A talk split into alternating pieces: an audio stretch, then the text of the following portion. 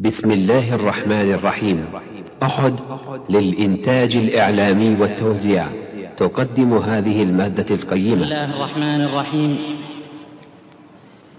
الحمد لله الذي نشر بقدرته البشر وصرف بحكمته وقدر وابتعث محمدا إلى كافة أهل البدو والحضر فأحل وحرم وأباح وحظر وابتلاه في بداية النبوة بمداراة من كفر. فدخل دار الأرقم فاختفى واستتر إلى أن أعز الله الإسلام برجال كأبي بكر وعمر.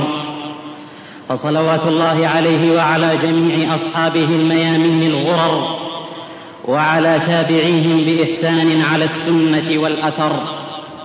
صلوات الله عليه ما هطلت الغمائم بتهتان المطر. وهدلت الحمائم على أفنان الشجر وسلم تسليما كثيرا على سيد البشر. يا أيها الذين آمنوا اتقوا الله حق تقاته ولا تموتن إلا وأنتم مسلمون. يا أيها الذين آمنوا اتقوا الله وقولوا قولا سديدا. يصلح لكم أعمالكم ويغفر لكم ذنوبكم. ومن يطع الله ورسوله فقد فاز فوزا عظيما. السلام عليكم ورحمة الله وبركاته من جمع التقى حبا في ذكر الله. وحي الله قلوبا اقبلت تارز إلى بيوت الله. وعلى حبكم أيها الجمع أشهد الله. وأسأله أن يجمع قلوبنا على تقواه. وأن يظلنا تحت ظله يوم لا ظل إلا ظله. اللهم اجعل هذا الجمع في صحائف الحسنات. في يوم تعز فيه الحسنات. واغفر اللهم لنا ما يكون من زلات اللهم بك نعتضد ومن فيض جودك نستمد اللهم اجعل هذه الكلمات خالصة لوجهك الكريم ووصلة للفوز بجنات النعيم. وانفع بها من تلقاها بالقبول. وبلغنا وسامعها من الخير أجل المأمول. أنت أكرم مسؤول على الدوام وأحق من يرتجى منه حسن الختام. صور وعبر لقد كان في قصصهم عبرة لأولي الألباب ما كان حديثا يفترى. اقرأوا التاريخ إذ فيه العبر ظل قوم ليس يدرون الخبر. سائلوا التاريخ عنا كيف كنا نحن أسسنا بناء أحمديا. أيها الأحبة في الله إن أمر آخر هذه الأمة لا يصلح إلا بما صلح به أولها. ولا يشك عاقل يؤمن بالله ورسوله أن أصحاب النبي صلى الله عليه وسلم هم خير الخلق بعد رسول الله وأنه صلى الله عليه وسلم سيد ولد آدم وصحابته أفضل قرن وأمة وجدت على وجه الأرض وإن معرفة أحوالهم وأخلاقهم وسيرهم لتضيء الطريق أمام المؤمن الذي يريد أن يعيش أسوة محمد صلى الله عليه وسلم. ومن هنا كان لزاما علينا معرفة أخبارهم وسيرهم ونشرها بين المسلمين عظة وذكرى لمن كان له قلب أو ألقى السمع. لماذا؟ لأنهم نقلة الإسلام إلينا نقلا صحيحا ولأن المحافظة على الإسلام تستوجب العناية بتاريخهم لئلا يجد أعداء الإسلام سبيلا للطعن في الإسلام عن طريق الطعن في نقلته. ولما كان الأمر كذلك دعت الحاجة إلى تبيين فضائلهم ليكون ذلك ردعا للموتورين الذين كفروا الصحابة وضللوهم وأسقطوا عدالتهم كي يهدموا الإسلام من قواعدهم وانى لهم ذلك. لكنهم قوم لا يفقهون. كناطح صخرة يوما ليوهنها فلم يهنها وأوهى قرنه الوعل. ولعل ديننا القويم قد تميز عما سبقه من الأديان بمعجزة تتجدد في كل وقت وآن ألا وهي معجزة الرجال الذين عاشوا حياتهم للإسلام لم يعرفوا للراحة طعما ولم يعهد الخمول إلى نفوسهم طريقا فكانوا حركة مشبوبة لا تهدأ لا تفتر لا تكل لا تمل لا يهمها من الحياة مال أو متاع ولا تشغلها دون غاياتها زخارف الدنيا وبهجتها. وحدوا همتهم في إرضاء الله. محقوا من بواطنهم كل نية تشوبها الشوائب فكانوا خالصين لله. فأكرمهم بأن جعلهم من معجزات نبيه الكريم. يثبتون للدنيا كلها أن دين الله تام مكمل وأن شرع الله لا يأتيه الباطل من بين يديه ولا من خلفه وأن الله متم نوره ولو كره الكافرون ولو كره المنافقون والظالمون والفاسقون. إن أخبار هؤلاء الأخيار دواء للقلوب وجلاء للألباب من الدنس والعيوب وقدوة في زمن كادت القدوات أن تغيب فهم مثال يحتذى ونبراس يقتدى ليعرف المتأخر للمتقدم فضله ويسعى على دربه ونهجه بالوقوف على أخبار هؤلاء الأخيار تحيا القلوب وباقتفاء آثارهم تحصل السعادة وبمعرفة سيرهم ومناقبهم تحيا القلوب وباقتفاء آثارهم تحصل السعادة وبمعرفة مناقبهم تكون القدوة بجميل الخصال ونبيل المآثر والفعال. فحي هلا أيها الجمع الكريم إلى الصور ذات العبر ولست مدعيا ولست زاعما أني سأبين العبرة من كل صورة بل إن البعض منها سيسرد سردا تتبين فيه العبرة من خلال الصورة.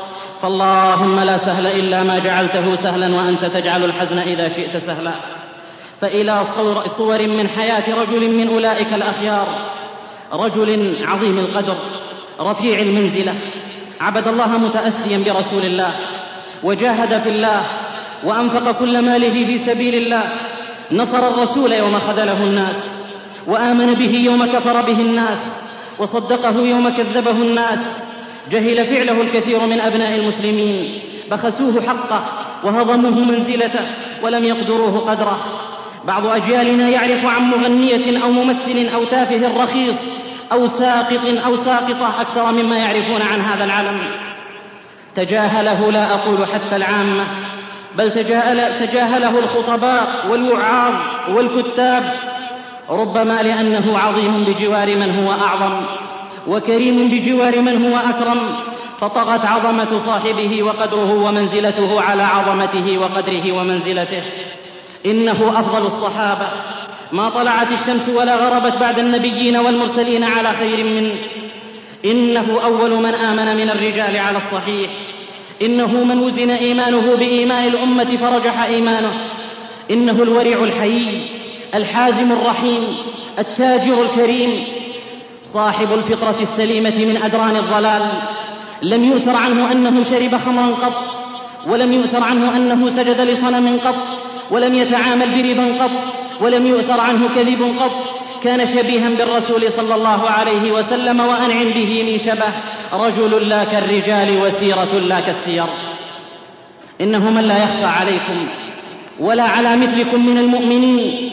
إنه أبو بكر رضي الله عنه وأرضاه. ولعن الله من أبغضه وعاداه إنه من دعي إلى الإسلام فما كبى ولا نبى ولا تردد وإنما بادر إلى الإسلام وما تلبث وما تلعثم وما كان لأصحاب الفطر السليمة أن يتلبثوا عن خير دعوا إليه. وكيف يتلبث؟ وقد صحب رسول الله صلى الله عليه وسلم قبل البعثة وعلم صدقه وأمانته وحسن سجاياه وكرم خلقه. علم عدم كذبه على الخلق فكيف يكذب صلى الله عليه وسلم على الخالق؟ لذا كان لسان حال أبي بكر رضي الله عنه يوم دعي إلى الله من جانب رسول الله ما جربت عليك كذبا أما لسان مقاله فأشهد أن لا إله إلا الله وأنك رسول الله. فتمتد يده إلى المصطفى صلى الله عليه وسلم لتبايعه. فتكون أول يد تمتد إلى المصطفى صلى الله عليه وسلم. فحسبي وحسبكم هذه الليلة أن نقف مع بعض صور من حياة هذا العلم وقفة تذكر وتدبر وعظة وعبرة. في وقت نحن أحوج ما نكون فيه إلى سير أمثال هؤلاء والحال في الغالب قد تسر العدو وتحزن الصديق. كل هذا ليعلم أن ما نحن فيه بسبب بعدنا عن منهج أبي بكر وغيره من صحابة رسول الله صلى الله عليه وسلم. وكل ذلك بما كسبت أيدينا ويعفو الله عن كثير. لنعلم أنه يوم توارى أمثال هذا الرجل ظهر الفساد وتطاول الأقزام ونطق الرويبضة وجدير إذا الليوث تولت أن يلي ساحها جموع الثعالب. الصورة الأولى. قال الصديق لا إله إلا الله. وقد أدرك ماذا تعني لا إله إلا الله. علم أنها تعني أن يسلم النفس كاملة لله سبحانه وتعالى. فاسمع إلى ابن كثير في سيرته يوم يقول. لو سمحت أقفل عن عائشة رضي الله عنها قالت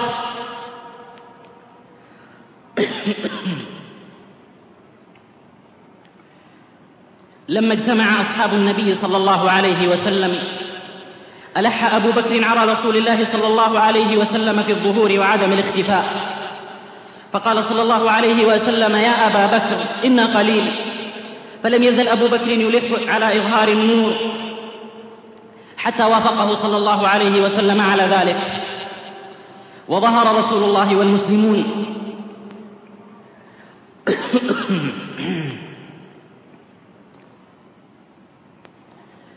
وتفرقوا في نواحي المسجد. وقام أبو بكر خطيبا في الناس فكان أول خطيب دعا إلى الله وإلى رسول الله صلى الله عليه وسلم. ثار عليه المشركون وثاروا على المسلمين معه. فضربوا أبا بكر ضربا شديدا حتى إن عتبة دنا منه فجعل يضرب وجهه بنعلين مخصوفتين. ثم ينزع على بطن أبي بكر حتى ما يعرف وجهه من أنفه رضي الله عنه وأرضاه. وجاء بنو تيم قوم أبي بكر وأجلوا عنه المشركين وقالوا لئن مات لنقتلن عتبة ثأرا لأبي بكر. أما أبو بكر فمغمى عليه لا يتكلم بكلمة. رجع إليه قومه ليكلموه فما تكلم إلا آخر النهار ترى بم تكلم. قال ما فعل رسول الله صلى الله عليه وسلم. همه الرسول والرسالة. سبه قومه وعذلوه إذ هم مشركون ثم تركوه. أما أمه فقامت تلح عليه أن يطعم شيئا وهو يقول ما فعل رسول الله صلى الله عليه وسلم؟ فتقول والله يا بني ما لي من علم بصاحبك. قال اذهبي إلى أم جميل فاطمة بنت الخطاب فسليها خرجت إليها فقالت إن, إن ابني يسأل عن محمد. قالت أم جميل أتحبين أن أذهب معك إلى ابنك تريد سرية الأمر لئلا تفتن هي كما فتن هو وغيره؟ قالت نعم. فمضت إلى أبي بكر فوجدته صريعا فقالت والله إن قوما نالوا هذا منك لأهل فسق وكفر وإني لأرجو أن ينتقم الله لك منهم. رحمهم الله ورضي عنهم لقد كانوا يأوون إلى ركن شديد. فيقول أبو بكر ما فعل رسول الله صلى الله عليه وسلم؟ قالت أم جميل هذه أمك تسمع ولم تكن آمنت بعد.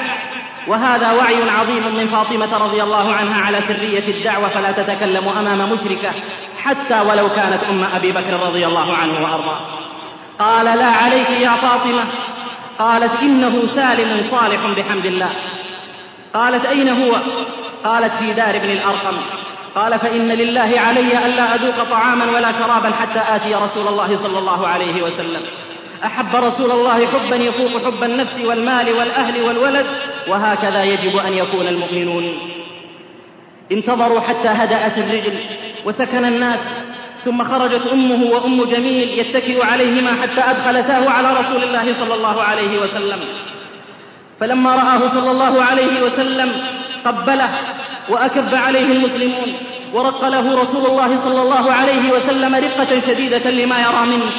فقال أبو بكر بأبي أنت وأمي ليس, من ليس بي من بأس إلا ما نال الفاسق من وجهي يا رسول الله.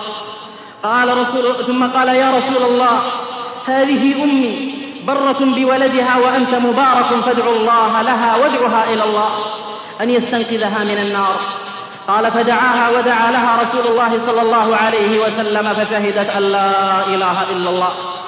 أهمه رضي الله عنه أن يستنقذ الناس من النار. والأقربون أولى بالمعروف والأم أقرب إنسان إليه فما كان منه إلا أن دعاها فأسلمت وكان من أعظم البر بأمه أن يدعوها إلى الله جل وعلا. أرأيتم لهذا الموقف يا عباد الله؟ والله لموقف أبي بكر هذا مع رسول الله في سبيل الحق ساعة أفضل من عبادة أحدنا عمره كله.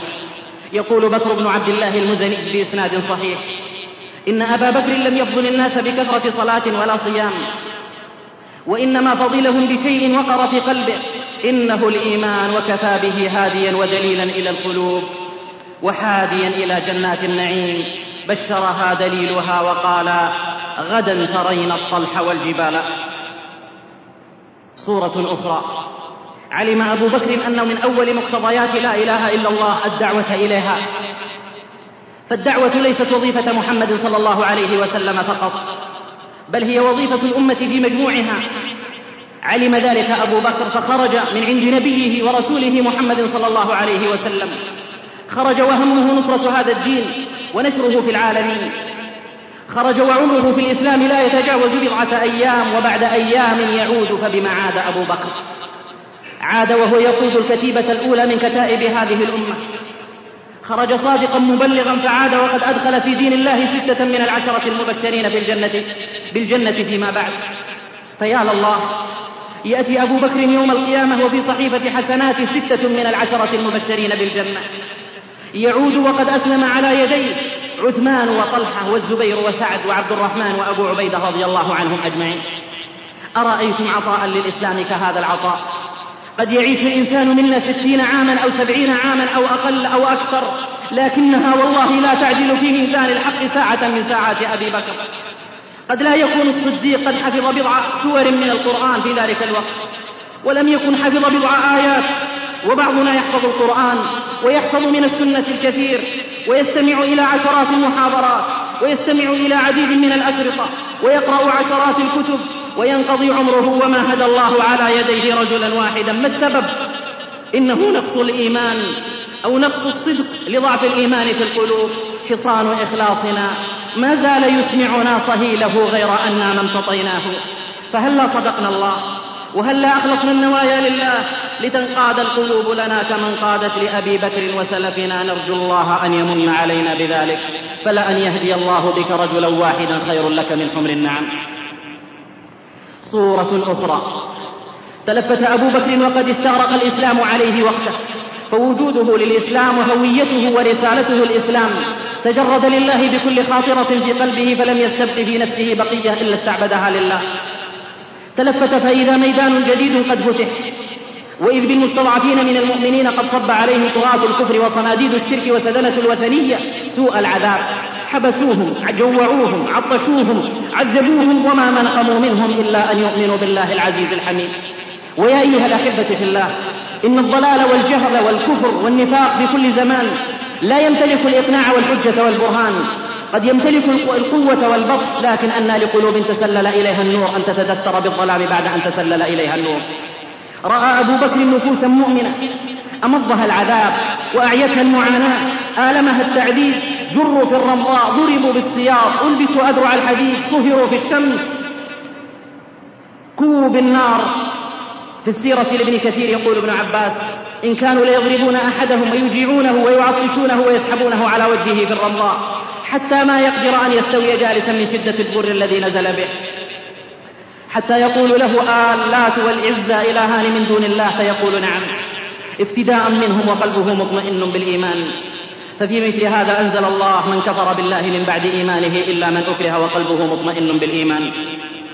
الابتلاء سنة من سنن الله في هذا الكون لا تتوقف ليميز الله الخبيث من الطيب. وها هو رسول الله صلى الله عليه وسلم. كما في الصحيح يخبر فيقول لقد كان في من كان قبلكم يؤتى بالرجل فتحفر له الحفرة فيوضع فيها ثم يوضع المنشار على مفرق رأسه ثم يشق شقين فيمشط بأمشاط الحديد ما دون عظمه من لحم وعصب. فالابتلاء سنة ماضية أحسب الناس أن يتركوا أن يقولوا آمنا وهم لا يفتنون. أبو بكر يرى هذه المناظر من الابتلاءات فآلمه ما يرى جمع أمواله وصفى تجاراته مباشرة وكان من أكثر قريش تجارة. ثم انطلق يشتري الأرقاء ويعتقهم لوجه الله لا يريد منهم جزاء ولا شكورا. كل ذلك حماية لدينهم أن يفتنوا فيه. فينفق من أمواله أربعين ألف دينار في سبيل الله ليحقق الشعور بالجسد الواحد والبناء الواحد والأمة الواحدة. يسمع أبو بكر ويرى بلالا يئن تحت وطأة التعذيب. وهو يقول أحد أحد قد هانت عليه نفسه في الله. وهان على قومه فصاروا يطوفون به شعاب مكة.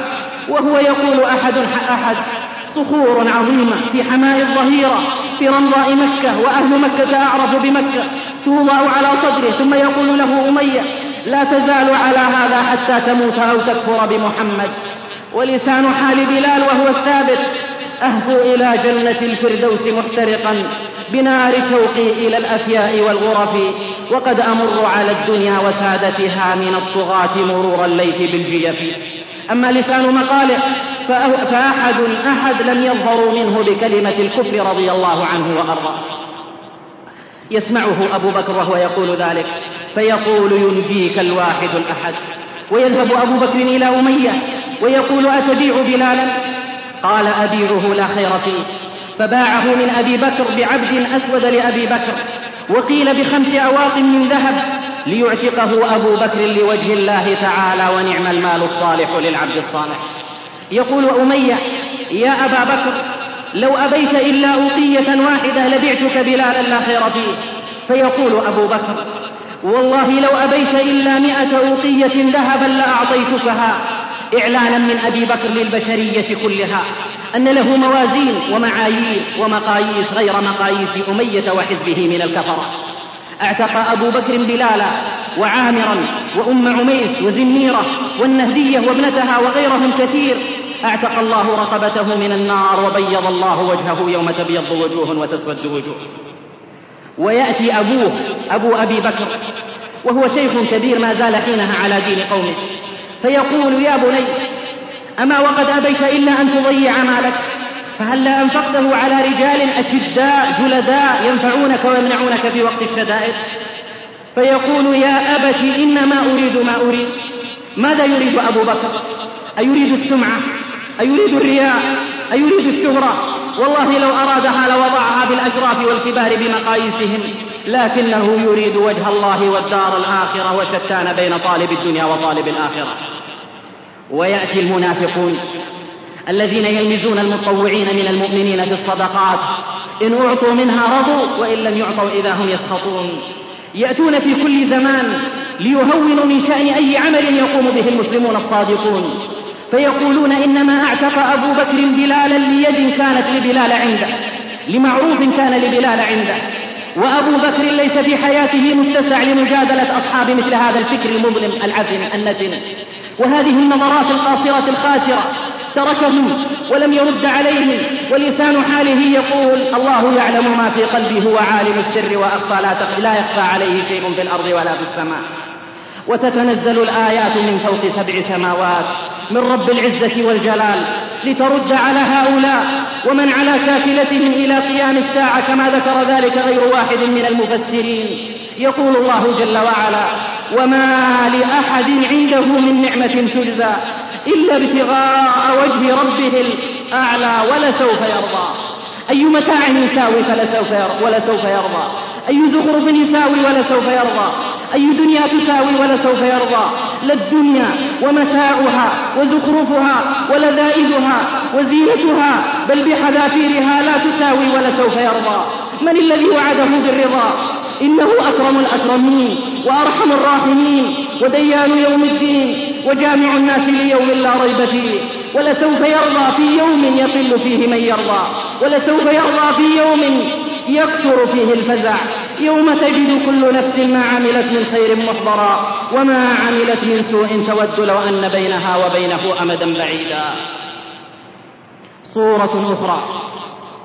ويسرى برسول الله صلى الله عليه وسلم إلى بيت المقدس ويعرج به إلى السماوات العلى في ليلة ويعود في الصباح ليخبر الخبر وهو الصادق صلى الله عليه وسلم ويطير الخبر في مكة ويسري سريان النار في الهشيم ويكذب المصطفى صلى الله عليه وسلم ويضطرب بعض المسلمين لهذا الخبر ثم يذهبون لأبي بكر يريدون أن يزعزعوا عقيدته يريدون أن يهزوا إيمانه فيخبرونه الخبر وهم على ثقة أنهم أنه لن يصدق رسوله صلى الله عليه وسلم بعدها وسيرتد عن دينه.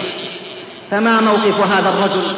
وقف أمامهم كالطود الشامخ ليقول في كلماته الخالدة التي حددت منهج الإيمان في حياته إن كان قال فقد صدق. والله إنه ليأتيه الخبر من السماء في ساعة من ليل أو نهار فأصدقه. أفلا أصدقه الآن أو كما قال إن كان قال فقد صدق. وانظروا في الله يا إخوتي في الله إلى الوضوح في الرؤية وإلى الثبات على المبادئ. عاد هؤلاء خائبين خاسرين. واستحق أبو بكر أن يلقب بالصديق. أيها الأحبة في الله لقد علمنا أبو بكر كيفية التعامل مع ما يأتي عن الله وعن رسوله. فلا مجال للرأي بعد ثبوت النقل ولا جدال. بل آمنا وصدقنا وعملنا سمعنا وأطعنا فوالله ما خرج من بين شفتي رسول الله صلى الله عليه وسلم إلا الحق. صورة أخرى. لما أذن رسول الله صلى الله عليه وسلم لصحابته بالهجرة إلى المدينة تجهز أبو بكر يريد أن يكون الأول في كل شيء يسابق إلى الخيرات واتجه إلى النبي صلى الله عليه وسلم يطلب الإذن بالهجرة. فقال صلى الله عليه وسلم له لا تعجل لعل الله يجعل لك صاحبا. يدخره رسول الله صلى الله عليه وسلم لحدث ومنزلة لا يتكرر عبر تاريخ الحياة كلها. فقام بإعداد الرواحل وقام بعلفها يعلفها من ورق السمر استعدادا للهجرة. وكان من عادة المصطفى صلى الله عليه وسلم أن يأتي بيت أبي بكر كل يوم مرتين بكرة وعشية. قالت عائشة وبينا نحن جلوس يوما في نحر الظهيرة وإذ برسول الله صلى الله عليه وسلم متقنعا في ساعة لم يكن يأتينا فيها أبدا. فيقول أبو بكر فداء له أبي وأمي ما جاء إلا لأمر. فدخل رسول الله صلى الله عليه وسلم فجلس على سرير أبي بكر وقال أخرج من عندك يا أبا بكر. قال إنما هم أهلك بأبي أنت وأمي يا رسول الله. قال فإن الله قد أذن لي في الهجرة. قال أبو بكر وهو يبكي من الفرح الصحبة يا رسول الله. قال الصحبة يا أبا بكر. قالت عائشة فوالله ما شعرت قط قبل ذلك اليوم أن أحدا يبكي من الفرح. حتى رأيت أبي يبكي يومئذ من الفرح أخرجه البخاري. يا لله هل يبكي فرحا بمنصب؟ هل يبكي فرحا بمال؟ بجاه؟ بوظيفة؟ لا والله الذي لا إله إلا هو إنه ليعلم أن السيوف تنتظر وأن القلوب الحاقدة تتلهف للقبض عليه وأن الجوائز العظيمة تعلن للقبض عليه وعلى صاحبه لكن فما لجرح إذا أرضاكم ألم؟ أولئك حزب الله آساد دينه. بهم عصب الطاغوت تشقى وتعطب. أولئك أنصار النبي ورهطه. لهم يتناهى كل فخر وينسب. أولئك أقوام إذا ما ذكرتهم جرت عبرات العين حرا تصببوا جزى الله خيرا شيخ تيم وجنده. فراياته في الخير والبر تضرب. وينطلق رسول الله صلى الله عليه وسلم مع أبي بكر إلى غار ثور. وفي حديث الهجرة صور أي صور وعبر أي عبر حقيقة بالتأمل والوقفات عندها. فهذا الشيخ الجليل أبو بكر قد خرج بكل ما يملك بعد أن أعلن حالات الطوارئ في بيته واستنفر جميع أفراد أسرته لخدمة الرسالة وجهز جميع إمكاناته لخدمة المصطفى صلى الله عليه وسلم. ثم يمضي مع رسول الله صلى الله عليه وسلم. تاركا الأهل والعشيرة والأولاد والخلان والأصحاب. يريد وجه الله والدار الآخرة. ويلقي رسول الله صلى الله عليه وسلم مع أبي بكر نظرة على البيت الحرام. نظرة حزن قائما كما روى الإمام أحمد والترمذي وصححه.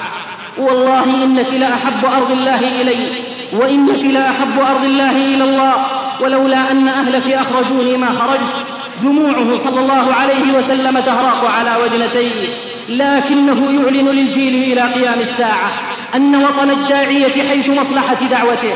فلتهجر الأوطان فلتهجر الأوطان حتى ولو كانت أحب الأوطان إلى الله نعم حتى ولو كانت أحب الأوطان إلى رسول الله نعم ما دامت تتعارض مع مصلحة الدعوة إلى الله. وفي الطريق إلى الغار كما في الدلائل للبيهقي يرى رسول الله صلى الله عليه وسلم من أبي بكر عجبا يسير أمامه مرة وخلفه مرة وعن يمينه مرة وعن شماله مرة فيقول فيسأله النبي صلى الله عليه وسلم لما هذا الفعل؟ فيقول يا رسول الله أذكر الطلب فأمشي خلفك وأتذكر الرصد فأمشي أمامك وعن يمينك وعن شمالك لا آمن عليك. فيقول النبي صلى الله عليه وسلم يا أبا بكر لو كان شيء لأحببت أن يكون بك دوني. قال نعم والذي بعثك بالحق.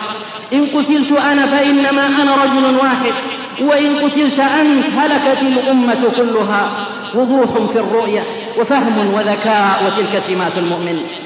ويصلان إلى الغار وينزل الصديق الغار قبل رسول الله صلى الله عليه وسلم يستبرئ إن كان به أذى كان به دون المصطفى صلى الله عليه وسلم. ثم ينزل رسول الله صلى الله عليه وسلم ويتوسل وينام قرير العين وهو الطريد الشريد لأنه واثق بنصر الله سبحانه وتعالى. وهنا تبدأ أسرة أبي بكر بأعظم دور تقوم به أسرة في التاريخ. فها هي أسماء وعائشة.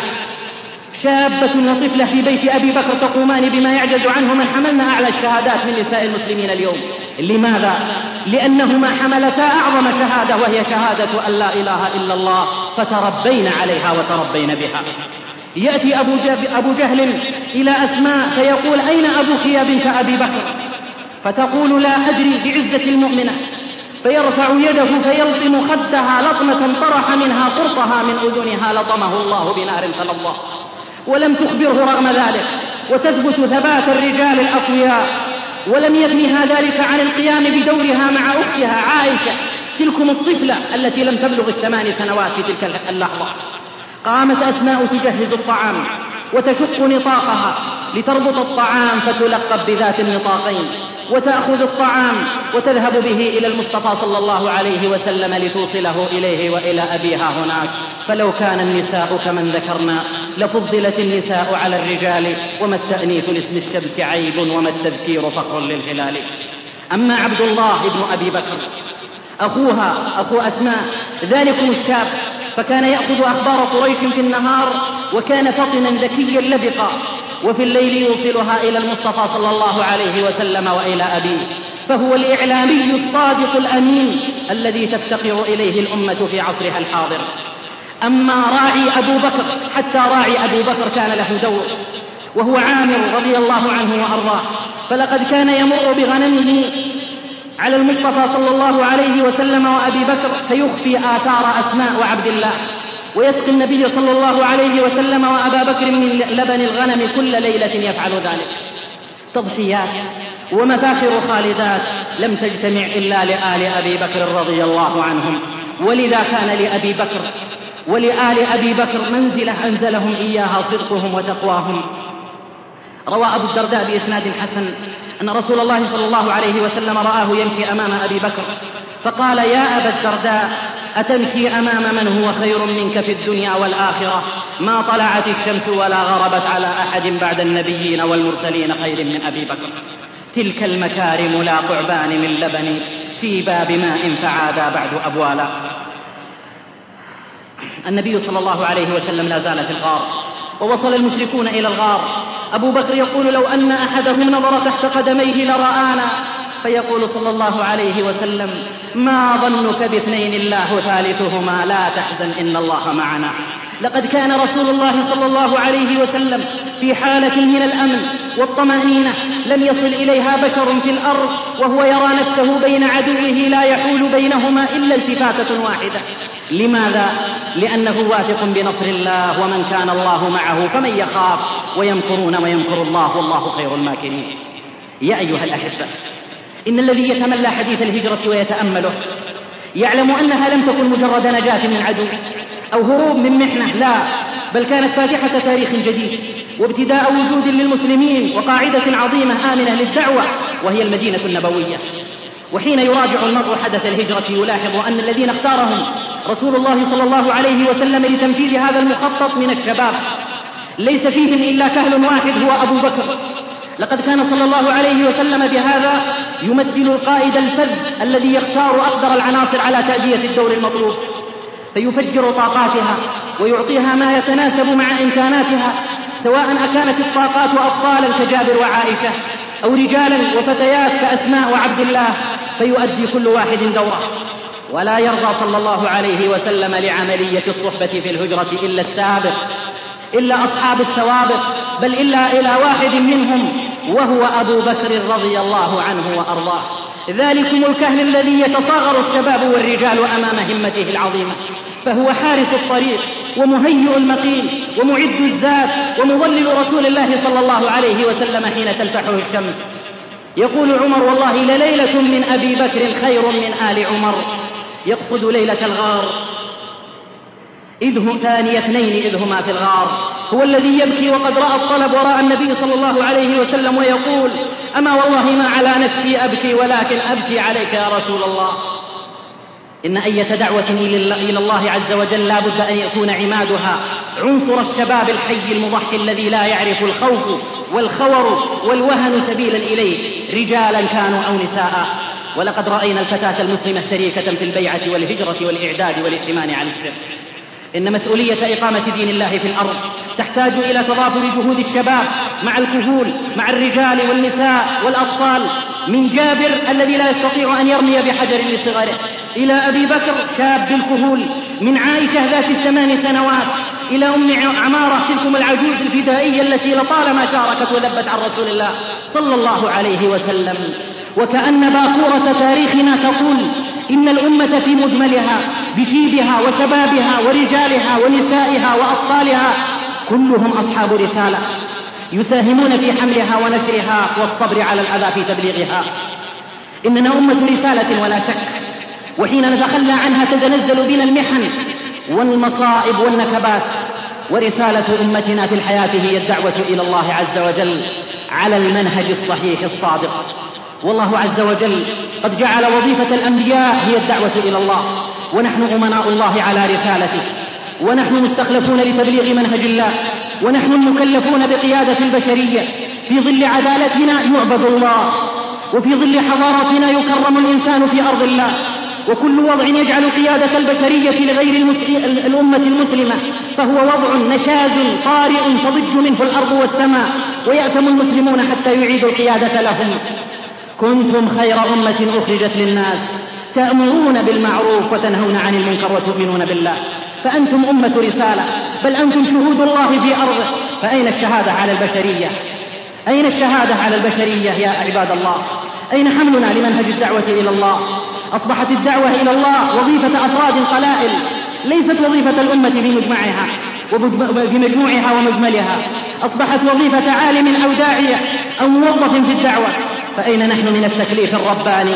قل هذه سبيلي أدعو إلى الله على بصيرة أنا ومن اتبعني. ألست من أتباع محمد صلى الله عليه وسلم. ألست ترضى بالسير على خطى محمد صلى الله عليه وسلم؟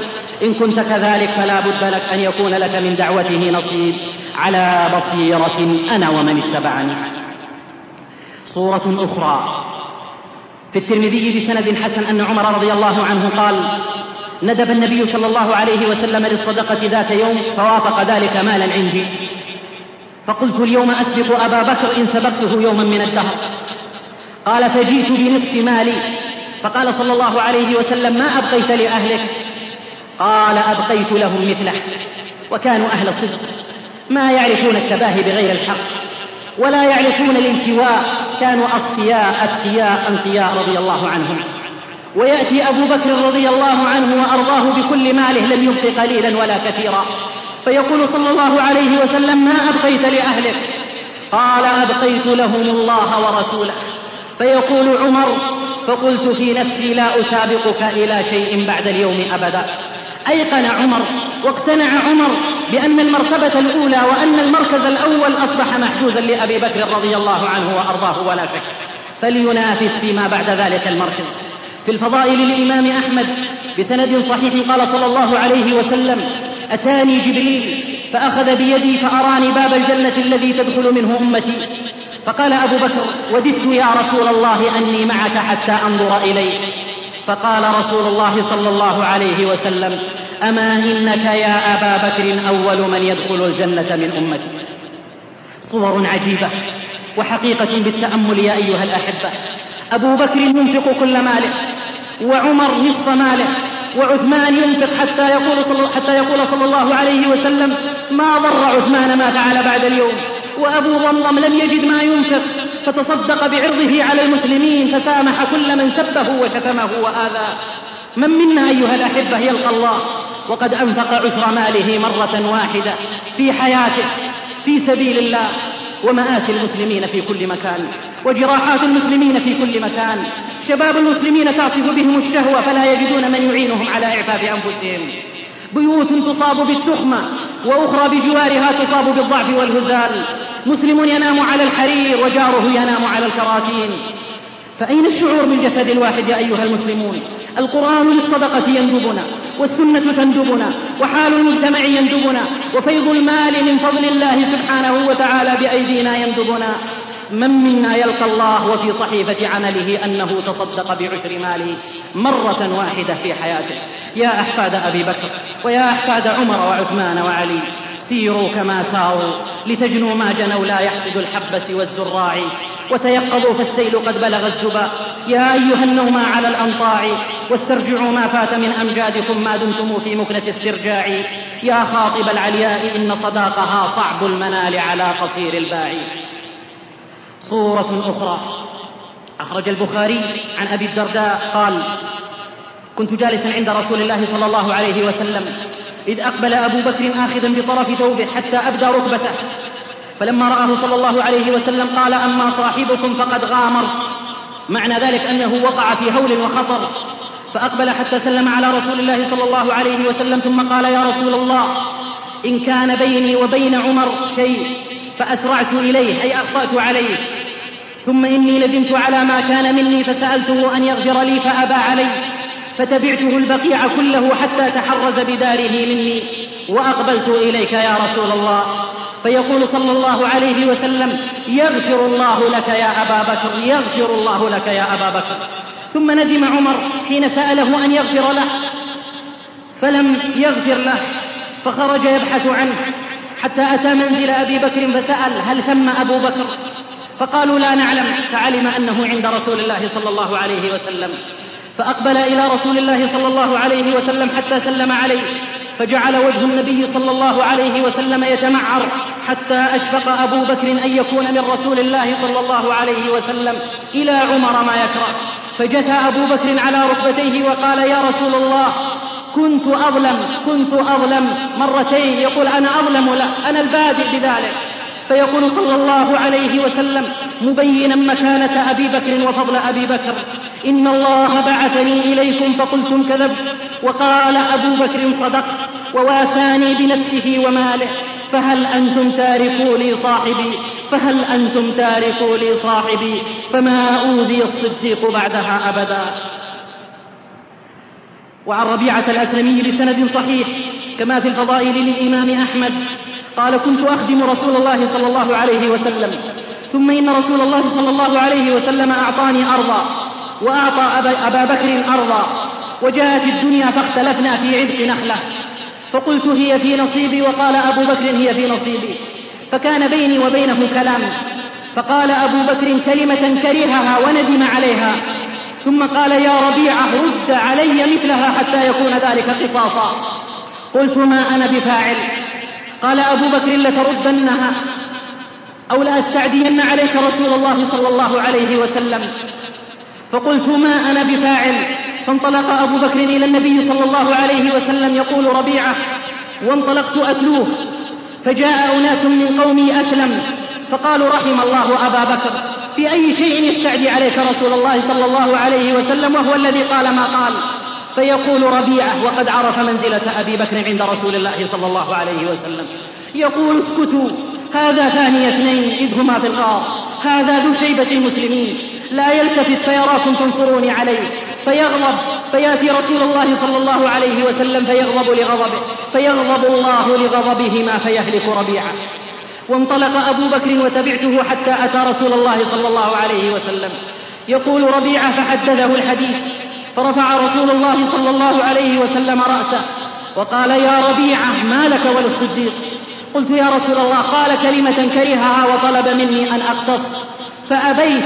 فقال صلى الله عليه وسلم أجل فلا ترد على أبي بكر ولكن قل غفر الله لك يا أبا بكر. قال فقلت غفر الله لك يا أبا بكر. قال الحسن فولى أبو بكر يبكي. أيها الأحبة قفوا وتأملوا. كلمة ليست من فاحش القول. تزلزل كيان أبي بكر ويأبى إلا القصاص منه. فيا لله ماذا يقول الفاحشون؟ ماذا يقول اللعانون؟ ماذا يقول الطعانون؟ ماذا يقول المغتابون؟ ماذا يقول النمامون؟ ماذا يقول الوالغون في أعراض المسلمين؟ ماذا يقول من لم يلغوا في أعراض المسلمين عامة؟ لكنهم ولغوا في أعراض المسلمين خاصة. في خواص المسلمين وهم العلماء ثم يدعون أنهم على منهج أبي بكر وعمر وسلف المؤمنين وكل يدعي وصلا بليلى وليلى لا تقر لهم بذاك. رويدا على علمائنا أيها الأحبة رفقا بورثة الأنبياء حسن ظن بالعلماء معرفة لحق العلماء احتراما وتوقيرا وتقديرا للعلماء. علماؤنا هم زهرة الدنيا ومشعل نورها في دربنا المتعدد. أنفسنا لأنفس العلماء هداء وأعراضنا لأعراضهم وقاء أقلوا عليهم لا أبا لأبيكم من اللوم أو سدوا المكان الذي سدوا. صورة أخرى في صلح الحديبية صعب, صعب على المسلمين تلكم الشروط التي تدولت في ذلك الصلح. كما أورد ابن إسحاق في السيرة وكما في الصحيح. والتي من هذه الشروط أن, أن من جاء من قبل, من قبل المشركين مسلما رد عليهم. عندها قال المسلمون سبحان الله كيف يرد إلى المشركين من جاء مسلما؟ وبينما هم كذلك إذ جاء أبو جندل ابن سهيل مندوب المشركين في الصلح جاء أبو جندل يرسف في قيوده فضرب وجهه فضرب وجهه وأخذ بتلابيبه. هذا أبوه أبوه مشرك وهو سهيل. أخذ بتلابيبه وضرب وجهه وقال يا محمد هذا أول من أقاضيك عليه أن ترده فقال صلى الله عليه وسلم إنا لم نقضي الكتاب بعد. قال فوالله لا أصالحك على شيء أبدا. فوافق صلى الله عليه وسلم على رجوع أبي جندل إلى المشركين. وأبو جندل يصرخ بأعلى صوته يا معشر المسلمين أو ردوا إلى المشركين وقد جئت مسلما. ألا ترون ما لقيت وقد عذب في ذات الله عذابا شديدا. فازداد الناس غما على غم وهما على غم. ثم قال صلى الله عليه وسلم كما روي قال لأبي جندل يا أبا جندل اصبر واحتسب فإن الله جاعل لك ولمن معك من المستضعفين فرجا ومخرجا. إنا قد أعطيناهم عهد الله ولن نغدر بهم.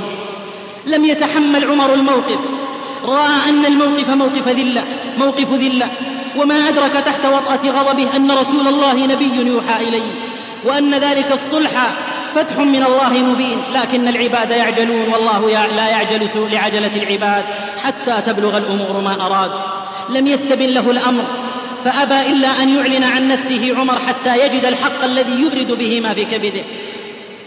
فأتى عمر رسول الله صلى الله عليه وسلم وقال يا رسول الله ألست نبي الله حقا؟ قال بلى. قال أولسنا المسلمين؟ قال بلى. قال ألسنا على الحق وهم على الباطل؟ قال بلى. قال أليس قتلانا في الجنة وقتلاهم في النار؟ قال بلى. قال فعلى ما نعطي الدنية في ديننا ونرجع ولما يحكم الله بيننا. فقال صلى الله عليه وسلم إني رسول الله ولست أعصيه وهو ناصري. قال عمر أولست كنت تحدثنا أن نأتي البيت فنطوف به؟ قال بلى. أفأخبرتك أنك, أنك تأتيه العام؟ قلت لا. قال فإنك آتيه مطوف به. أخرجه البخاري. ثم أتى عمر أبا بكر رضي الله عنه. فقال أوليس رسول الله؟ أولسنا المسلمين؟ أولسنا على الحق؟ أوليس قتلانا في الجنة وقتلاهم في النار؟ قال أبو بكر الصديق رضي الله عنه وقد استحق أن يكون صديقا. قال يا عمر إنه رسول الله وليس يعصي ربه وهو ناصره إلزم غرزه حتى تموت فوالله إنه على الحق أشهد أنه رسول الله. فيقول عمر وأنا أشهد أنه رسول الله وأنا أشهد أنه رسول الله. يقول عمر والله ما زلت أتصدق وأصلي وأصوم وأعتق مخافة محاورتي واعتراضي على كلام رسول الله صلى الله عليه وسلم.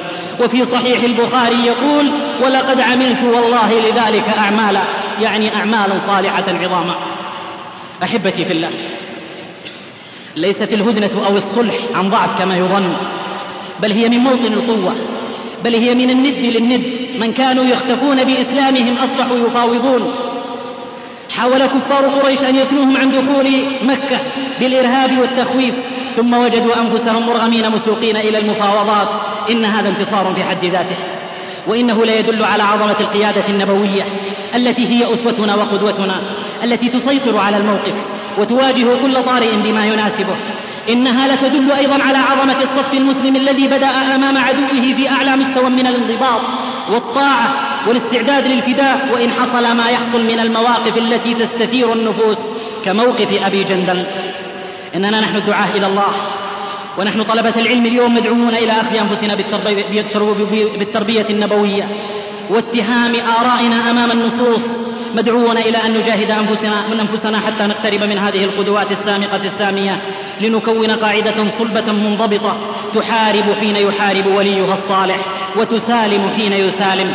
طاعة في المعروف في اليسر والعسر والمنشط والمكره. عندها نؤهل للدعوة إلى الله ثم للتمكين في الأرض. ونحقق موعود الله بنصره وتأييده ولينصرن الله من ينصره. إن الله لقوي عزيز. صورة أخرى في يوم الاثنين من ربيع الأول من العام الحادي عشر للهجرة وفي ضحى ذلك اليوم. فاضت أطهر روح في الدنيا من أشرف جسد. في ضحى ذلك اليوم خرج أكرم إنسان في هذا الوجود من الدنيا كما جاء إليها. لم يترك مالا ولا متاعا وإنما ترك هداية وإيمانا وشريعة خالدة. ما تعاقب الليل والنهار. وترك أمة هي خير الأمم. ما تمسكت بنهجه وطريقته. وشاع الخبر في المدينة كأفجع, كأفجع ما يكون الخبر. وأظلمت سماء المدينة. وضجت بالبكاء وأغلقت, القلوب بحزنها وذرفت العيون بدمعها وليس لعين لم يفض ماؤها عذر. ضاقت على المسلمين أنفسهم وتبدلت الأرض فما هي بالأرض التي يعرفون. يقول أنس ما رأيت يوما كان أحسن من يوم دخل فيه علينا المصطفى صلى الله عليه وسلم المدينة. لقد أضاء منها كل شيء. وما رأيت يوما أظلم من يوم مات فيه المصطفى صلى الله عليه وسلم. أما فاطمة رضي الله عنها فكانت تقول يا أبتاه أجاب ربا دعاه يا أبتاه إلى جنة الفردوس مأواه. ثم تقول بعد دفنه يا أنس أطابت نفوسكم أن تحثوا على رسول الله صلى الله عليه وسلم التراب. فلا والله ما تسمع بعدها إلا النشيد والنحيب ولسان حال أنس ما طابت والله ولم تطيب ولكنه امتثال لأمر الحبيب والله ما دفن حتى أنكرنا أنفسنا. أما الفاروق فأذهله الخبر عن صوابه فصار يتوعد وينذر ويشهر السيف ويقول ما مات لكنه ذهب إلى ربه كما ذهب موسى وليرجعن فليقطعن أيدي وأرجل رجال زعموا أنه مات. ويأتي أبو بكر رضي الله عنه وأرضاه فيدخل المسجد فلم يكلم أحدا حتى على دخل على عائشة ميمما وجهه نحو رسول الله صلى الله عليه وسلم وهو مسجا ببرد فيكشف عن وجهه الشريف ثم يكب عليه يقبله ويبكي ويقول بأبي أنت وأمي ما أطيبك حيا وما أطيبك ميتا. ثم خرج وعمر يكلم الناس فقال اجلس يا عمر. فأبى عمر أن يجلس فأقبل الناس على أبي بكر فقال أما بعد من كان يعبد محمدا فإن محمدا قد مات ومن كان يعبد الله فإن الله حي لا يموت. وما محمد إلا رسول قد خلت من قبله الرسل أفإن مات أو قتل انقلبتم على أعقابكم. يقول ابن عباس والله لكأن الناس لم يعلموا أن الله أنزل هذه الآية حتى تلاها أبو بكر. فتلقاها منه الناس فلا أسمع بشرا إلا يتلوها. أما عمر فيقول كما في صحيح البخاري والله ما أن سمعت أبا بكر يتلوها حتى هويت إلى الأرض ما تقلني قدماي وعلمت أن رسول الله صلى الله عليه وسلم قد مات. ذلك موقف أبي بكر رضي الله عنه وأرضاه مع نبيه وحبيبه. وذلك موقف الصحابة جميعهم. والله لولا الإيمان الذي رجح بإيمان الأمة ما كان لأبي بكر أن يقف معذورون صحابة رسول الله صلى الله عليه وسلم. إن الخطب جسيم والمصيبة عظيمة. قد كان صلى الله عليه وسلم كل شيء لهم في حياتهم. كان حاكمهم وحبيبهم وأباهم وأخاهم وقائدهم ومربيهم ومنقذهم وهاديهم فقدوا ذلك كله بساعة من نهار. فليهنأ الصديق إذ اختص بذلك الموقف. ومعه لم يكن يضعف وهو اللين الرفيق. البكاء الحنون. إنه الإيمان الذي وقر في قلبه فصدقه حيا وميتا. قال في حياته إن كان قال فقد صدق وقال بعد موته بلسان حاله إن كان مات فقد بلغ وصدق. ولا ننسى موقف الصحابة ووقوفهم عند كتاب الله. يوم سمعوا الآية من فم أبي بكر رضي الله عنه صدقوا وآمنوا وثبتوا وأيقنوا كيف لا وهم خير القرون بل هم تربية محمد صلى الله عليه وسلم. أحبتي في الله. إن مصاب الأمة في فقه النبي صلى الله عليه وسلم لا يعدله مصاب. فمن أصابته مصيبة فليتعز بمصيبته في فقد النبي صلى الله عليه وسلم. ووالله ما لنا من عزاء إلا أن نمضي على نهجه وشرعته فهي حية إلى أن يرث الله الأرض ومن عليها. ولا بد أن نتذكر عند ذكر موته وصاياه جميعها ونخص منها وصاياه الأخيرة الثمينة وأعظمها خشيته. صلى الله عليه وسلم على أمته أن تنصرف عن عبادة الله إلى عبادته هو صلى الله عليه وسلم أو إلى عبادة غيره. فيقول صلى الله عليه وسلم لا تتخذوا قبري وثنا يعبد لا تتخذوا قبري وثنا يعبد يريد لنا سلامة العقيدة. وتخرج ثمرة هذه الوصية واقعا مطبقا في قول أبي بكر ولما يدفن الرسول صلى الله عليه وسلم بعد. في قول أبي بكر من كان يعبد محمدا فإن محمدا قد مات ومن كان يعبد الله فإن الله حي لا يموت. فإلى دعاة الأموات من دون الله وإلى رواد الأضرحة يرجون منها كشف الكربات وإلى المستغيثين حتى برسول الله صلى الله عليه وسلم نقول من كان يعبد محمدا فإن محمدا قد مات ومن كان يعبد الله فإن الله حي لا يموت. ومن وصاياه صلى الله عليه وسلم الصلاة الصلاة فهلا وعينا هذه الوصايا من صاحبها القائل كل أمتي يدخلون الجنة إلا من أبى. قيل ومن يأبى يا رسول الله؟ قال من أطاعني دخل الجنة ومن عصاني فقد أبى. كان شغله الشاغل صلى الله عليه وسلم سلامة الصف الذي لا يمكن أن يسلم إلا بسلامة العقيدة فلا بد أن يبقى عند الدعاة إلى الله في الأرض هم هاتين القضيتين. سلامة العقيدة يتبعها بالتالي سلامة الصف ولعل آخر نظرة ألقاها رسول الله صلى الله عليه وسلم في فجر يوم وفاته قد أثلجت صدره وهو يرى أمته صفا واحدا وراء أبي بكر يصلي بهم فيتبسم صلى الله عليه وسلم مشيرا إلى غبطته بوحدة أمته وراء أبي بكر رضي الله عنه. وتذهب اللحظات وما يطلع فجر اليوم الثاني إلا والمسلمون قد جعلوا الصديق خليفة لهم بعد رسول الله. صلى الله عليه وسلم ليكون نموذجا فريدا من خريجي مدرسة محمد صلى الله عليه وسلم. فيا له من نموذج ويا لها من لحظتين متضادتين. لحظة وداع مؤثرة تفت الأكباد وتمزق القلوب ولحظة أخرى هي لحظة تولي الصديق أمر الأمة التي أثلج الله بها صدور المؤمنين يوم ولى عليها خيرها. فله الحمد والمنة والفضل أولا وآخرا وظاهرا وباطنا. ويأبى الله والمؤمنون إلا أبا بكر. صعد المنبر ليلقي أول خطاب على الأمة فجالت في نفس الصديق خواطر وجرى على ذهنه أمور. ذكره المنبر بصاحب المنبر صلى الله عليه وسلم. تذكر حبيبه وتذكر صاحبه وتذكر معلمه. فانصدع باكيا وكفكف دموعه وأعلن مبدأه العظيم في كلماته القليلة. التي لا تحتاج إلى تعليق وإنما جدير بكل من ولي من أمر المسلمين شيئا. جدير بالمدرس في مدرسته والموظف والموظف في وظيفته والرجل في أهله وكل من ولي من أمر الأمة قليلا أو كثيرا أن يتأمل هذه الكلمات كلمات الصديق التي يقول فيها كما في تاريخ ابن كثير بإسناد صحيح. أيها الناس إني قد وليت عليكم ولست بخيركم. فإن أحسنت فأعينوني وإن أسأت فقوموني. الصدق أمانة والكذب خيانة. الضعيف فيكم قوي حتى آخذ الحق له. إن شاء الله والقوي فيكم ضعيف حتى آخذ الحق منه إن شاء الله. لا يدع قوم الجهاد إلا خذلهم الله بالذل ولا تشيع الفاحشة في قوم إلا عمهم الله بالبلاء. أطيعوني ما أطعت الله ورسوله فإذا عصيت الله ورسوله فلا طاعة لي عليكم. دستور عظيم. فما القوي قويا رغم عزته؟ عند الخصومة والصديق قاضيها وما الضعيف ضعيفا بعد حجته وإن تخاصم واليها وراعيها بدأ أبو بكر خلافته بتطبيق ذلك المنهج الذي أخذه من النبي صلى الله عليه وسلم. بدأ ببعث جيش أسامة وكان صلى الله عليه وسلم قد عقد اللواء لأسامة وهو لم يجاوز الثامنة عشرة. أمر الجيش بالتوجه إلى الشام في وقت ارتدت فيه قبائل بعض قبائل العرب وعظم الخط ونجم النفاق وصار المسلمون كالغنم المطيرة في الليلة الشاتية لفقد نبيهم وكثرة عدوهم. فأشار الناس على الصديق ألا يبعث جيش أسامة وأن يؤجل ذلك ومن جملة من أشار بذلك عمر فوثب أبو بكر وثبة الأسد وأبى أشد الإباء وقال والذي نفسي بيده لا أحل عقدة عقدها رسول الله والذي لا إله إلا هو لو ظننت أن الطير تخطفني وأن السباع من حول المدينة أو أن الكلاب جرت بأرجل أمهات المؤمنين ما رددت جيشا وجهه رسول الله وما حللت لواء عقده رسول الله. والله لو لم يبق في القرى غيري لأنفذته لسان حاله أفأطيع رسول الله حيا وأعصيه ميتا. فيا للحزن ويا للاتباع أسد يقدم في ليل الوغى رحمة الله على ذاك الجسد.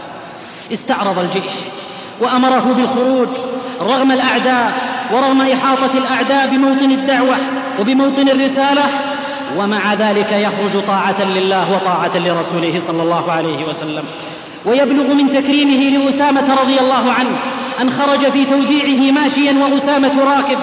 يقول أسامة لتركبن أو لأنزلن فيعلن أن من تواضع لله رفع فيقول أبو بكر والله لا نزلت ولا أركب وما علي أن أغبر قدمي هاتين ساعة في سبيل الله.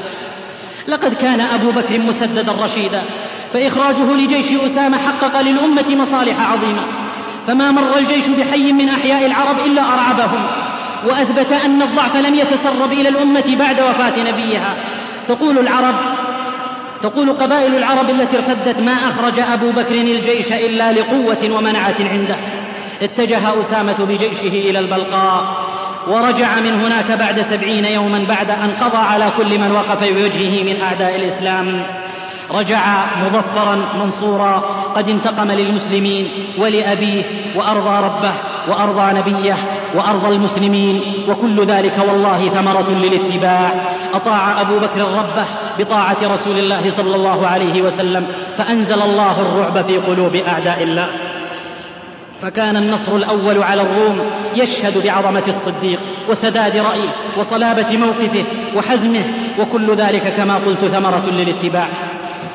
بمثل هذه المواقف ثبت الصديق أركان الدولة وعزز هيبة المسلمين لا تعرضن بذكرنا مع ذكره ليس الصحيح إذا مشى كالمقعد وترتد كما قلنا بعض قبائل العرب بعد أن ظنوا أن شوكة الإسلام انكسرت بموت رسول الله صلى الله عليه وسلم. لكن أبا بكر علم الناس أن الإسلام لا يموت ولا ينتهي حتى وإن مات رسول الله صلى الله عليه وسلم. ثقل الأمر على الصديق إذ ارتدت قبائل العرب ففي وقت من الأوقات لم تقم الجمعة إلا في مكة والمدينة. تقول عائشة نزل بأبي ما لو نزل بالجبال الراسيات لهاضها لكنه طار بحظها. أعلن الحرب على المرتدين. فقال عمر رضي الله عنه وأرضاه مجتهدا ارفق بهم وتألفهم. كيف تقاتل الناس؟ وقد قال الرسول صلى الله عليه وسلم أمرت أن أقاتل الناس حتى يشهدوا أن لا إله إلا الله. فمن قالها عصم مني ماله ودمه إلا بحقه وحسابه على الله. إنهم يشهدون أن لا إله إلا الله يا أبا بكر. فغضب أبو بكر رضي الله عنه غضبة لله وقال قولته الشهيرة ثكلتك أمك يا ابن الخطاب. أجبار في الجاهلية خوار في الإسلام. رجوت نصرتك فجئتني بخذلانك. إنه قد تم الدين وانقطع الوحي. والله لأقاتلن من فرق بين الصلاة والزكاة. والله لو منعوني عقالا كانوا يؤدونه. لرسول الله صلى الله عليه وسلم لقاتلتهم عليه أيها الأحبة لقد عامل الصديق مانع الزكاة كالمرتد تماما. وهذا من فقه أبي بكر رضي الله عنه. فإنكار شريعة من شرائع الإسلام كفر وخروج من الإسلام يستحق صاحبه أن يقاتل. انشرح صدر عمر والمؤمنون لهذا الموقف فمضى ذلكم الجيل الرباني يلاحق المرتدين في أوكارهم يدك عروشهم يكل جيوشهم حتى يعودوا للإسلام أو يلقوا مصارعهم كافرين وكان له ذلك. أحبتي في الله أرأيتم إلى الحزم والعزم في تنفيذ أوامر الله وأوامر رسول الله صلى الله عليه وسلم من الصديق؟ إنها والله الكلمات الصادقة التي تخرج من القلوب الصادقة كالصواعق على أعداء الله وكالبلسم على قلوب أولياء الله. والله يا أيها الأحبة إن الإنسان وهو يسمعها تلك الكلمات التي سمعتموها من أبي بكر آنفا ليذكره ذلك بصفحة مضيئة من تاريخنا أيضا ومن صحابي آخر ألا وهو خالد رضي الله عنه كما في تاريخ ابن كثير. يوم يقول ماهان أحد قادة الروم قد علمنا ما أخرجكم من بلادكم أيها العرب إلا الجوع فهلموا نعطي كل واحد منكم عشرة دنانير وارجعوا فإذا كان كل عام بعثنا لكم مثل ذلك. فقال خالد بعزة المؤمن الذي يثق بنصر الله والذي أرعب الناس بذلك الدين الذي يحمله في قلبه. قال لا والذي نفس خالد بيده. ما خرجنا لذلك غير أننا قوم نشرب الدم وبلغنا أنه لا دم أطيب من دم الروم فجئنا لذلك ولن نرجع حتى نشرب من دمائكم أو كما, أو كما قال. فألقى الله الرعب في قلوبهم فنصر الله خالدا عليهم. خالد الذي يحاصر بلدة من البلدان أشهرا وتستعصي عليه هذه المدينة فيكتب كتابة لقائدها رسالة لقائدها من قلب صادق تخرج الكلمات منه صواعق وقذائف. يقول لذلك القائد الرومي وهو قائد بلدة قنسرين أما بعد من خالد بن الوليد إلى قائد الروم في بلدة قنسرين أما بعد فأين تذهبون منا؟ والله لو صعدتم إلى السحب لأصعدنا الله إليكم أو لأمطركم علينا. فما كان من ذلك الرجل إلا الرعب وفزع وألقى الله الرعب في قلبه فقال اخرجوا وافتحوا أبواب المدينة لا طاقة لنا بهؤلاء. خالد الذي يقال له في معركة اليرموك التي قابل فيها الروم عددهم مئتان وأربعون ألفا في مقابل أربعين ألفا مع خالد. ربع مليون نصراني قريبون من قياداتهم ومن مصادر تموينهم ومن كل شيء. وأربعون ألف من المسلمين بينهم وبين أرض الخلافة صحار شاسعة يبيد فيها البيد ويضيع فيها الذكي والبليد.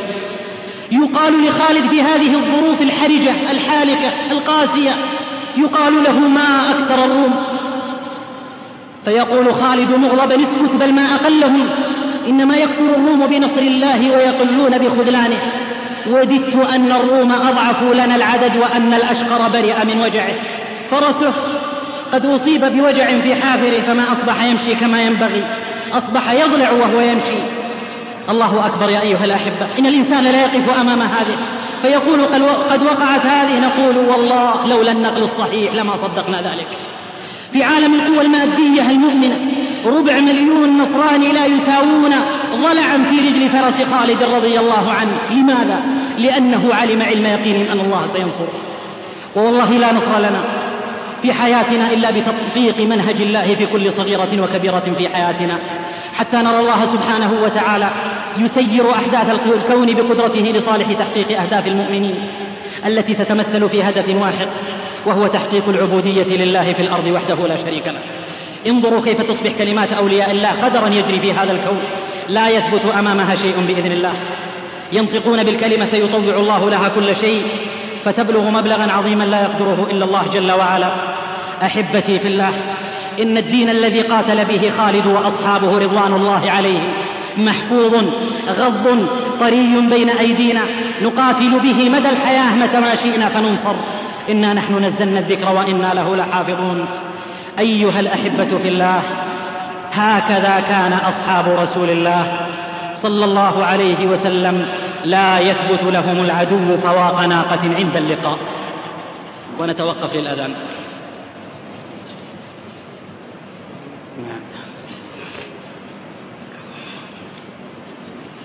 نحن تحت ضغط الحياة المادية قد نعتبر هذا الكلام خيالا لكن حتى الأعداء قد شهدوا بذلك. ها هو هرقل وهو على أنطاكية كما في تاريخ ابن كثير يقول لجنده وقد قدمت الروم منهزمة. ويلكم أخبروني عن هؤلاء القوم الذين يقاتلونكم أليسوا بشرا مثلكم؟ قالوا بلى. قال فأنتم أكثر أم هم؟ قالوا بل نحن أكثر منهم أضعافا في كل موطن. قال فما بالكم تنهزمون؟ فقال شيخ من عظمائهم أأصدقك؟ قال نعم. قال لأنهم يقومون الليل ويصومون النهار ويوفون بالعهد ويأمرون بالمعروف وينهون عن المنكر ويتناصفون فيما بينهم. أما نحن فنشرب الخمر ونزني ونرتكب الحرام وننقض العهد ونغصب ونظلم ونأمر بالسخط وننهى عما يرضي الله ونفسد في الأرض. قال هرقل لقد صدقتني ولقد أتانا منهم ما لا طاقة لنا به. هكذا كان الجيل الأول من أمة الإسلام. العبرة عندهم بقوة العقيدة لا بكثرة العدد ولا العدة إذ لا قيمة للسلاح في يد الجبان. شهد الأنام بفضلهم حتى العدا والفضل ما شهدت به الأعداء. إنهم من هم؟ عباد ليل إذا جن الظلام بهم. كم عابد دمعه في الخد أجراه وازدغاب إذا نادى الجهاد بهم. هبوا إلى الموت يستلقون رؤياه. فما حالنا أيها الإخوة في الله؟ نسأل الله أن يمن علينا بنعمة منه توقظ قلوبنا. مع الكفار استسلام وضعف وذلة وهزيمة وبيننا أسود أشاوس أشداء جلداء. أسد علي مع العدو نعامة. فيا لله للمسلمين يا لله للمسلمين يا لله للمسلمين. ألم يبق أوس آخرون وخزرج؟ ألم يبق للإسلام جيش عرمرم؟ فغاية ما نبدي من الجهد أننا نسب طواغيت اليهود ونشتم. إذا اتسموا باللؤم والغدر فالذي يفاوضهم منا أخس وألأم. فيا أمة الإسلام إن شئت عزة فإن كتاب الله هاد مقوم وليس لكم شيء سواه يعزكم ويحفظكم من كل سوء ويعصم. ومع ما نحن فيه أيها الأحبة إلا أن هناك بشائر عظيمة. ومع ما نحن فيه فإنا نقول اشتدي أزمة تنفرجي قد آذن ليلك بالبلج. في قمة الظلام يولد النور ولا تزال طائفة على الحق منصورة حتى يأتي أمر الله وهي على ذلك. وإني لأرجو الله أن نكون من أهل هذا هذه الطائفة. وإن عرف التاريخ أوسا وخزرجا فلله أوس قادمون وخزرج. صورة أخرى. وحلت سكرات الموت بأبي بكر رضي الله عنه وأرضاه. وقد عهد بالخلافة إلى عمر رضي الله عنه وأرضاه قائلا واضعا دستورا معينا. إن عدل فذاك ظني فيه وعلمي به. وإن بدل فلكل امرئ ما اكتسب والخير أردت ولا أعلم الغيب وسيعلم الذين ظلموا أي منقلب ينقلبون. جاءته السكرة رضي الله عنه بعد أن قدم للرسالة والرسول والأمة ما قدم حتى قال فيه المصطفى صلى الله عليه وسلم كما روى الترمذي وقال حسن غريب ما من صاحب يد إلا وقد كافأناه عليها. إلا أبا بكر فإن له عند الله يدا يكافئه بها يوم القيامة. ثم يقول أبو بكر وهو في السكرات لابنته عائشة كما في كتاب الخلفاء للذهبي أما إنا قد ولينا أمر المسلمين فلم نأكل درهما ولا دينارا ولكننا أكلنا خشن طعامهم في بطوننا ولبسنا خشن ثيابهم على ظهورنا وليس عندنا شيء من فيء المسلمين. فانظروا ما زاد من مالي فابعثوا به إلى الخليفة من بعدي. فما تركة من كانت ميزانية الأمة تحت يديه اسمعوا. خلف عبدا حبشيا وبعيرا كان يسقي عليه وعباءه لا تساوي خمسة دراهم. بعث بها عائشة إلى عمر فلما جاءته بكى عمر حتى سالت دموعه ونشج وهو يقول رحم الله أبا بكر لقد أتعب من بعده. فيقول الصحابة يا عمر ردها على عياله فهم أحوج لها. قال عمر والذي بعث محمدا بالحق نبيا لم يكن ليخرجها عند الموت وأردها على أهله بعد الموت ولكن أهله أهلي وعياله عيالي. أو كما قال رضي الله عنه وأرضاه. وهكذا أسلم الروح أبو بكر إلى باريها فأسكت فمن لطالما جلجل بذكر الله. ودعا إلى الله وأغمضت عينان لطالما سهرتا وبكتا من خشية الله واستراحت يدان لطالما دافعت وجاهدت مع رسول الله. وادعى الصديق الأمة بعد أن جعل من نفسه مثلا للداعية والمجاهد والعابد والزاهد والخليفة والوالي. جاهد في الله حق جهاده طيلة أيام رسول الله. ثبت مع النبي صلى الله عليه وسلم في أحلك المواقف في أحد والأحزاب وحنين وجميع المشاهد. ولما لحق الرسول صلى الله عليه وسلم بالرفيق الأعلى يوم وسد الأمر إليه لم يحد عن منهاج رسول الله صلى الله عليه وسلم قدر أنمله فحقق في سنتين ونيف ما لا يفعل في مئات السنين والبشر لا تقاس بأعمارها لكن بهممها وأعمالها وهكذا طويت صفحة مشرقة في تاريخ الإسلام فرضي الله عمن خطها وأرضاه. وجزاه الله خير ما جزى خليفة عن رعيته بل عن أمته المسلمة إلى يوم القيامة. قد حفظ الله به الدين وأعز به الحق المبين ونصر به الإسلام والمسلمين. أيها المسلمون أولئك آباؤنا وها هم أجدادنا. فمن نحن؟ أبواب أجدادنا منحوتة ذهبا. وها هياكلنا قد أصبحت خشبا. من زمزم قد سقينا الناس قاطبة. وبعضنا اليوم من أعدائنا شربا. لكن إني أبشر هذا الكون أجمعه أنا صحونا لنصبح للعلا عجبا بفتية طهر القرآن أنفسهم كالأسد تزأر في غاباتها غضبا. عافوا حياة الخنا والرجس فاغتسلوا بتوبة لا ترى في صفهم جنبا أنتم كهم ومن يشابه أبه فما ظلم. فتشبهوا إن لم تكونوا مثلهم. إن التشبه بالكرام فلاح. لا أريد أن أطيل الحديث في حياة أبي بكر رضي الله عنه وإن كانت حياته جديرة بأن نطيل فيها الحديث.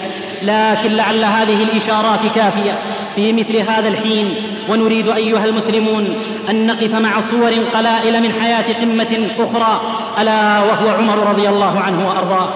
وقفة عظة وتدبر على الله أن يوقظ قلوبا غفلت عن منهج أبي بكر وعمر والصالحين من أمة محمد صلى الله عليه وسلم.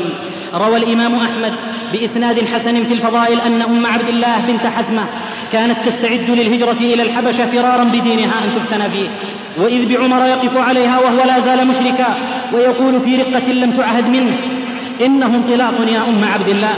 قالت نعم لنخرجن في أرض الله آذيتمونا وقهرتمونا لعل الله أن يجعل لنا فرجا.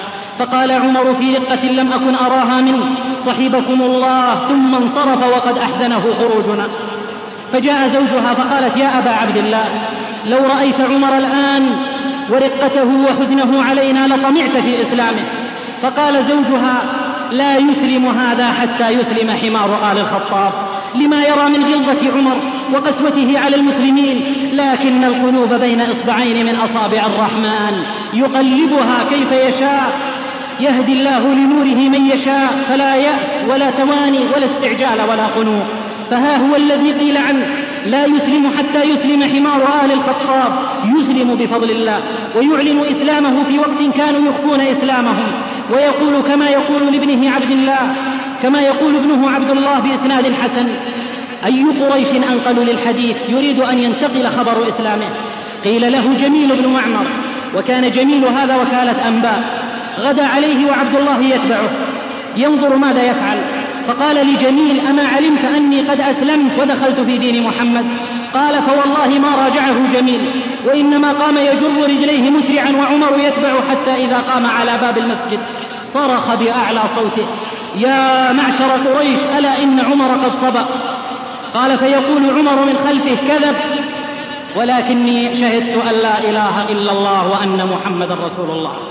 قال فثاروا عليه فما برح يقاتلهم ويقاتلونه في المسجد حتى قامت الشمس على رؤوسهم وطلع.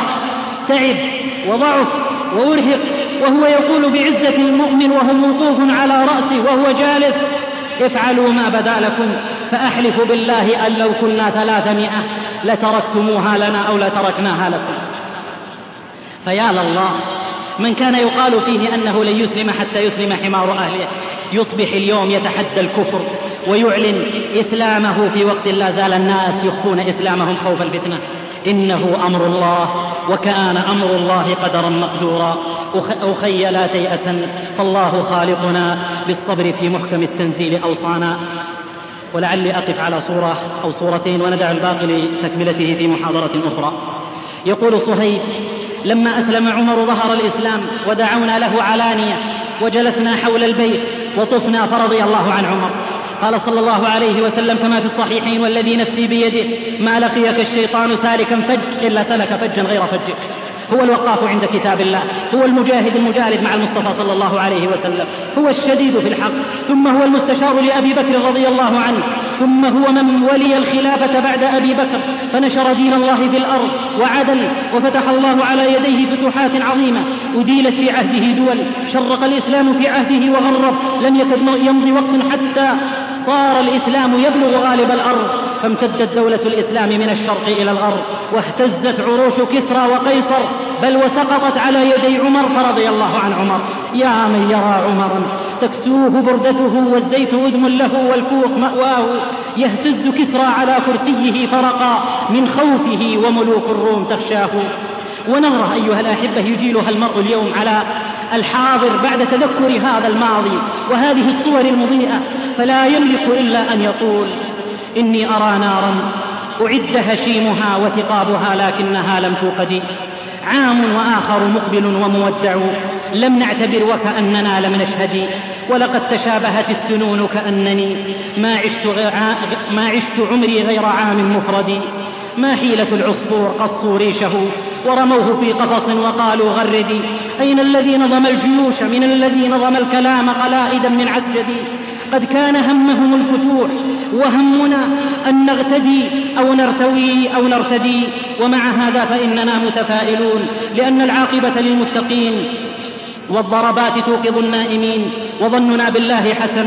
وإنا لندعو الله حتى كأنما نرى بجميل الظن ما الله صانع. يقول ابن مسعود رضي الله عنه كما روى الإمام أحمد في الفضائل بسند حسن لقد أحببت عمر حبا حتى لقد خفت الله جل وعلا. والله لو أني أعلم أن كلبا يحبه عمر لأحببته ولوددت أني كنت خادما لعمر حتى أموت. ولقد وجد فقده كل شيء حتى العظام. إن إسلامه كان فتحا وهجرته كانت نصرا وسلطانه كان رحمة فرضي الله عنه ورحمه. ولي ولكم موعد مع صور أخرى من حياة هذا العلم وغيره من صحابة رسول الله صلى الله عليه وسلم. هذه صور موجزة من أحداث حياة علمين جليلين من أعلام هذه الأمة. هي غيض من فيض وقطر من بحر والصور ذات العبر من حياتهما والله الذي لا إله إلا هو. لا يمكن إدراكها في مثل هذه العجالة من الزمان ولا يستطيع والله لتنفيذها من البيان. لا أنا أقل وأذل من أن أقف على كل صورة لهذين العلمين. لكني أقول ما هي المناهج التي خرجت مثل هذه النماذج؟ وما هي الثقافة التي نهلوا منها؟ وما هي التربية والتوجيه الذي جعلهم يقومون بهذا الدور؟ إن المناهج التعليمية والتربوية والثقافية التي خرجت هؤلاء لا زالت بين أيدينا وتحت أسماعنا وأبصارنا. ما أجدرنا نحن المسلمين رجالا ونساء شيبا وشبابا أن نقف على هذه المناهج وقفة الظنين على الثروة الرائعة. والظمآن على الماء البارد لنعب وننهل ونقبس ونتذكر ونذكر. ما أجدرنا أن نقف على صور هؤلاء العظماء لنتخذها نبراسا نسير على ضوئه بتربية أنفسنا وأبنائنا. وتنشئة جيل يؤمن بالله ورسوله ويؤمن بصلاحية هذا الدين وهذا المنهج لكل زمان ومكان. جيل يضحي بكل شيء في سبيل سيادة دينه.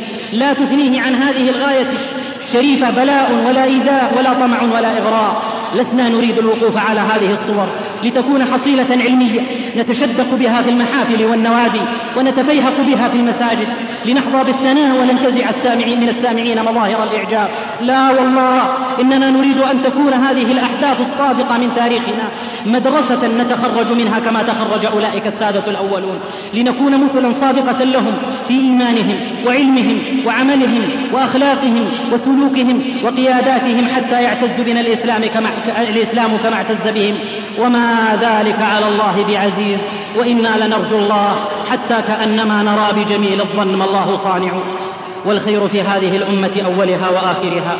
اللهم يا من لا تراه العيون. ولا تخالطه الظنون ولا يصفه الواصفون. يا من دبر الدهور وقدر الأمور وعلم هواجس الصدور. يا من عز فارتفع وذل كل شيء له فخضع. وجهك أكرم الوجوه وجاهك أعظم الجاه. وعطيتك أعظم العطية تجيب المضطر وتكشف الضر وتغفر الذنب وتقبل التوب. لا إله إلا أنت. يا من أظهر الجميل وستر القبيح. يا حسن التجاوز. يا واسع المغفرة. يا عظيم المن يا كريم الصفح. يا صاحب كل نجوى يا منتهى كل شكوى يا رافع كل بلوى يا من عليه يتوكل المتوكلون يا حي يا قيوم يا ذا الجلال والإكرام. نسألك أن ترحم هذه الأمة رحمة عامة تعز فيها أولياءك وتذل أعداءك وتجعل كلمتك العليا وكلمة الذين كفروا السفلى اللهم إنك تعلم أن هذه القلوب قد اجتمعت على محبتك والتقت على طاعتك وتوحدت على دعوتك وتعاهدت على نصرة شريعتك. اللهم أدم ودها واهدها واهد بها. اللهم أدم ودها واهدها واهد بها ويسر الهدى لها. اللهم ول عليها خيارها. اللهم احفظنا من بين أيدينا ومن خلفنا وعن أيماننا وعن شمائلنا ومن فوقنا. ونعوذ بك اللهم أن نغتال من تحتنا. اللهم اجعلنا أغنى خلقك بك وأفقر عبادك إليك. وهب لنا غنى لا يطغينا وصحة لا تلهينا. وأغننا اللهم عمن أغنيته عنا. واجعل آخر كلامنا من الدنيا لا إله إلا الله. صور تضيء فهل لها من معتبر؟ يهدى بها من حيرة الخذلان. لم آت فيها من جديد محدث غير اختيار اللفظ يا إخواني فإذا أسأت فذاك من كسبي وإن أحسنت ذا فضل من المنان. يا رب لا تجعل جزائي سمعة تسري على البلدان والأكوان. أهدي صلاتي والسلام جميعه لأحب خلق الله في الأكوان. سبحان ربك رب العزة عما يصفون وسلام على المرسلين والحمد لله رب العالمين. وسبحانك اللهم وبحمدك أشهد أن لا إله إلا أنت.